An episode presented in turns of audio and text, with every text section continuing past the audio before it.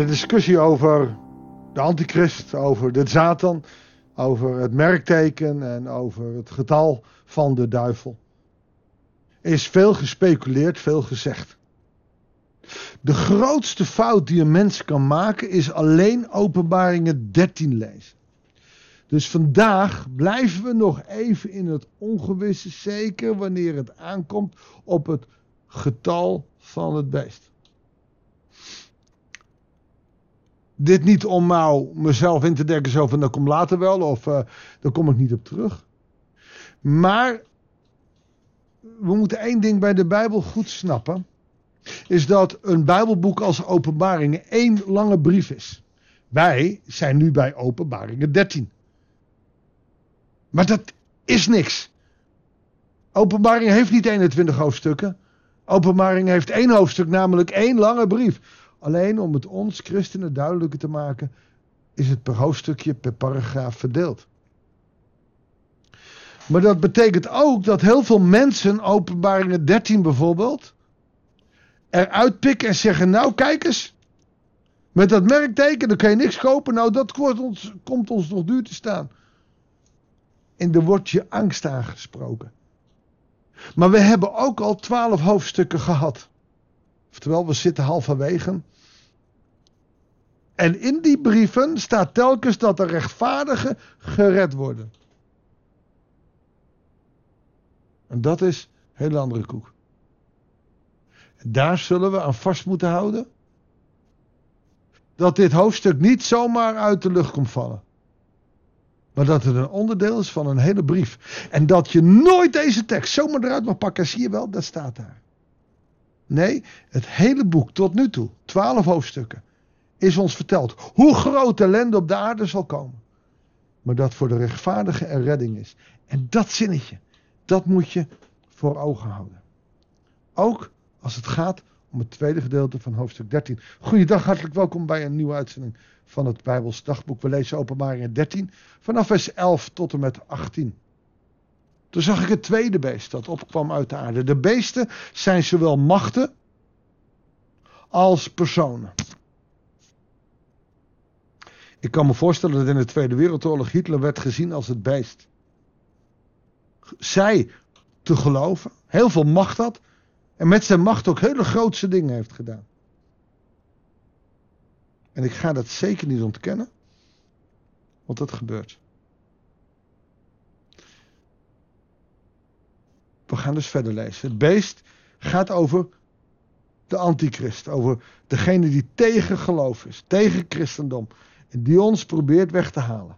En gevoed worden door de draken. De draak is de duivel. Hè? En dat zeker voor dit verstaan van dit hoofdstuk. De draak is de Satan. Die komt uit het onderste, uit de onderwereld. En die beïnvloedt het beest. Het vervelende is dat de draak alleen maar de diabolos is, de verleider is. En dat het het beest is, de mensen die het beest vertegenwoordigen, de uitvoering zijn. Zo worden wij ook verleid tot verkeerde dingen. Op het moment dat we wat verkeerd doen, is ons wat aan te merken niet te verleiden. Die had het niet moeten doen, maar die heeft niks verkeerds gedaan. De draak beïnvloedt en geeft heel veel macht aan het beest. Dat is zwak, maar dat komt ook omdat, omdat hij al uit moet kijken, want hij is al overwonnen. Hij probeert door zijn demonen, door mensen op aarde, zijn macht groot te maken. En schrik niet, vandaag komt het er wel op aan dat, dat die mensen best wel veel macht hebben. Want er staat ook, voor de ogen van het eerste beest oefende het heel dienstmacht uit. En het dwong de aarde en alle mensen die erop leefden, het eerste beest dat van zijn dodelijke verwonding genezen was, te aanbidden. Dus er komt een dwingende macht aan. Je zult moeten knielen voor. En het verrichtte indrukwekkende tekenen. En het liet voor de ogen van de mensen zelfs vuur uit de hemel nederdalen op de aarde. De tweede beest is een soort messias, alleen dan niet de messias die we verwachten. Maar die wel indrukwekkende dingen gedaan kan hebben. De duivel, de Satan, kan het beest mensen laten genezen. Het eerste beest genas ook van zijn verwonding. Dat maakt het moeilijk om onderscheid te maken welk Messias, welk, welk wezen komt van God en welke niet. Het wist de mensen die op aarde leven te misleiden door de tekenen die op het voor de ogen van het eerste beest kon verrichten. Is het van God of is het niet van God? Het droegen op een beeld te, op een beeld te maken voor het beest dat ondanks zijn steekwonden toch leefde. Verheerlijking van de afgod. Het kreeg de macht om dat beeld leven in te blazen. Zodat het beeld van het beest ook kon spreken. En ervoor kon zorgen dat iedereen die het beeld niet aanbad gedood zou worden. Je ziet dus heel veel macht. En je ziet meteen, iedereen die niet buigt wordt gedood. Die macht heeft hij. De vraag is of hij dat, dat God het toelaat. Maar, hè, want wij leven nog. Dus niet iedereen die de Satan aanbidt zal vermoord worden. Dus je ziet hier al een, een uitspraak in vers 15. Het krijgt macht. Iedereen die niet aanbidt gedood zal worden. Maar niet iedereen werd gedood. Niet iedereen wordt gedood. Dat betekent al meteen dat je dit niet helemaal letterlijk kan nemen, maar dat hier in ieder geval laten zien dat de macht van Satan door het beest, door mensen heen, enorm groot is. Hitler kon iedereen die niet boog voor hem laten doden, maar niet iedereen is gedood. Eigenlijk moet het zo zien. Verder liet hij bij alle mensen, groot en klein, rijk en arm, slaven en armen, een merkteken zetten op hun rechterhand of op hun voorhoofd. En dan krijg je een merkteken. Dit is een eeuwenoude discussie. Er staat hier bij alle mensen. Maar als je het leest in de context van heel het boek, dan gaat het over alle mensen die voor hem neer willen knielen. Een voorbeeldje. Een klein meisje kon heel vaak niet slapen. Moeder was weg en als vader zat op te passen, of nou ja, oppassen zeg je niet over je eigen kinderen, maar thuis was, zat hij horrorfilms te kijken. Dan beneden kwam, ehm, dan mocht ze even bij papa zitten. Ondertussen zat ze horrorfilms te kijken. Haar hart is daarvoor open gegaan. En op latere leeftijd, rondom 19, 20 jaar, zag ze allebei demonen. Het merkteken werd opgelegd door haar vader horrorfilms te kijken. En ze kreeg het merkteken en er kwamen demonen in haar. Hoe erg is dat? Deze mevrouw, deze jonge dame, kan genezen worden. Want het merkteken van de opgestaande Heer is sterker. Want Christus heeft de dood overwonnen. Hoe ernstig is dat? Betekent dat dat kind voor altijd verloren is, dat alle kinderen uit dat gezin verloren zijn? Nee, volstrekt niet.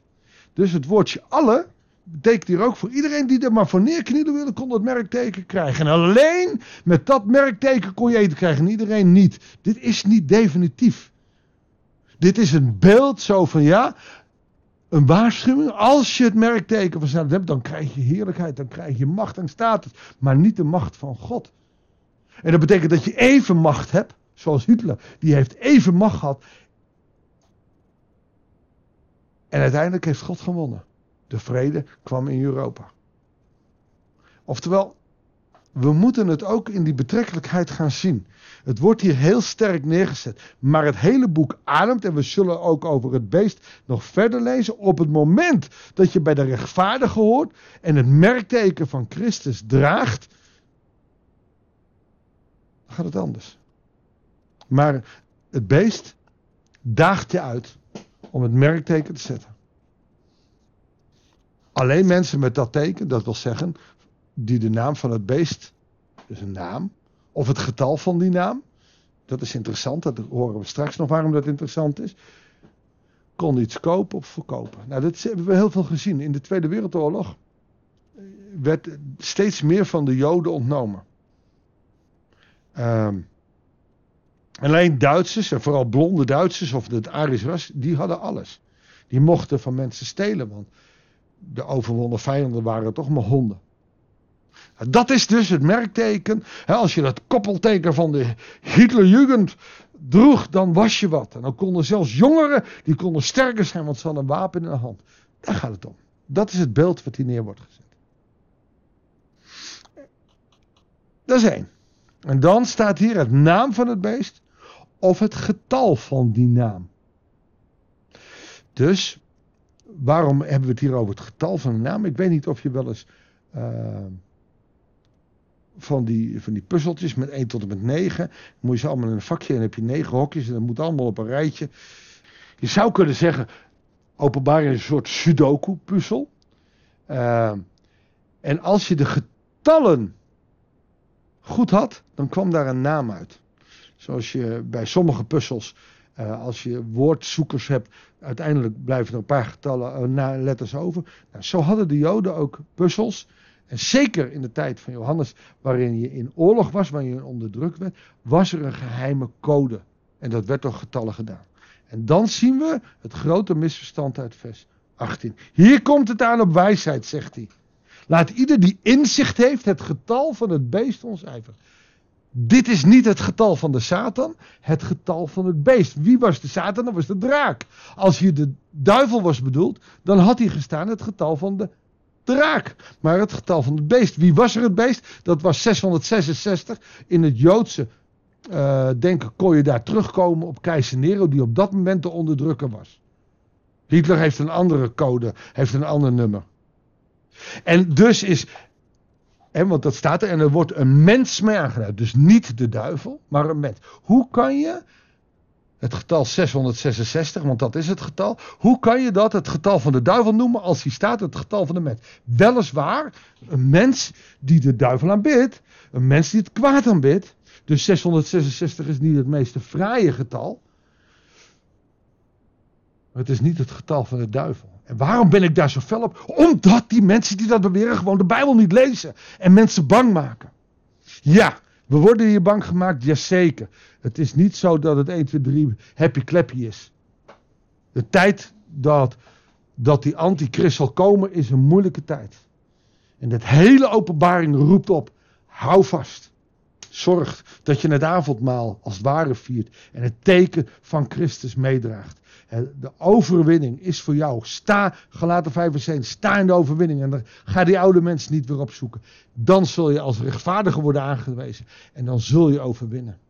En dan zal het getal 666 slechts het getal van een heel slecht mens zijn. Maar Satan is overwonnen. En in die kracht moeten we gaan staan.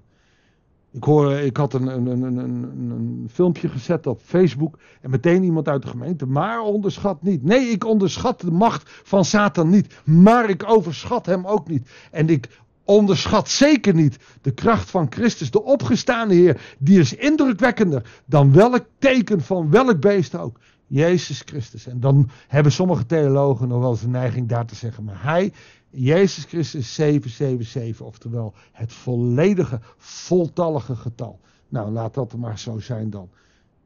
Het maakt me niet uit hoe je 666 uitlegt. Het is het getal van een mens. Een mens dat de duivel aanbidt. Gevaarlijk is zeker. Maar het gaat hier niet om het getal van de duivel. Het gaat hier om de overwinning van de opgestaande Heer. Mag ik kort voor je bidden? Heere God, zo zien we dat de aankondiging van de duivel, die nog zeker macht heeft op deze wereld, omdat wij hem macht geven, aanwezig is. En dat er nog heel veel mensen en instanties zijn die het teken van het beest dragen. We hoeven maar aan de, aan de weet ik veel wat, aan allerlei organisaties denken die willen nu een wereldoverheersing. En we kunnen daar te naïef in zijn, Heere God. Maar er zijn ook mensen dichterbij die zeggen het beter te weten dan. Heere God, er is maar één Messias en dat bent u. Wil ons hart volmaken van uw geest, zodat we alleen op u gericht zijn. Dat we onze hoop en onze kracht van u krijgen. Opdat we het teken van het beest kunnen ontmoeten en zeggen, maar wij hebben het teken van God bij ons. Laat dat onze kracht zijn. En dan zullen we het best moeilijk krijgen als christenen. Dat onderken ik niet. Maar met uw liefde en met uw genade zullen we overwinnen zijn. Meer dan overwinnen. Want u heeft voor ons overwonnen. Dank u wel daarvoor. Dat bidden we u in Jezus' naam. Amen. Dankjewel voor het luisteren. Ik wens je God zegen en heel graag tot de volgende uitzending van het Bijbels Dagboek.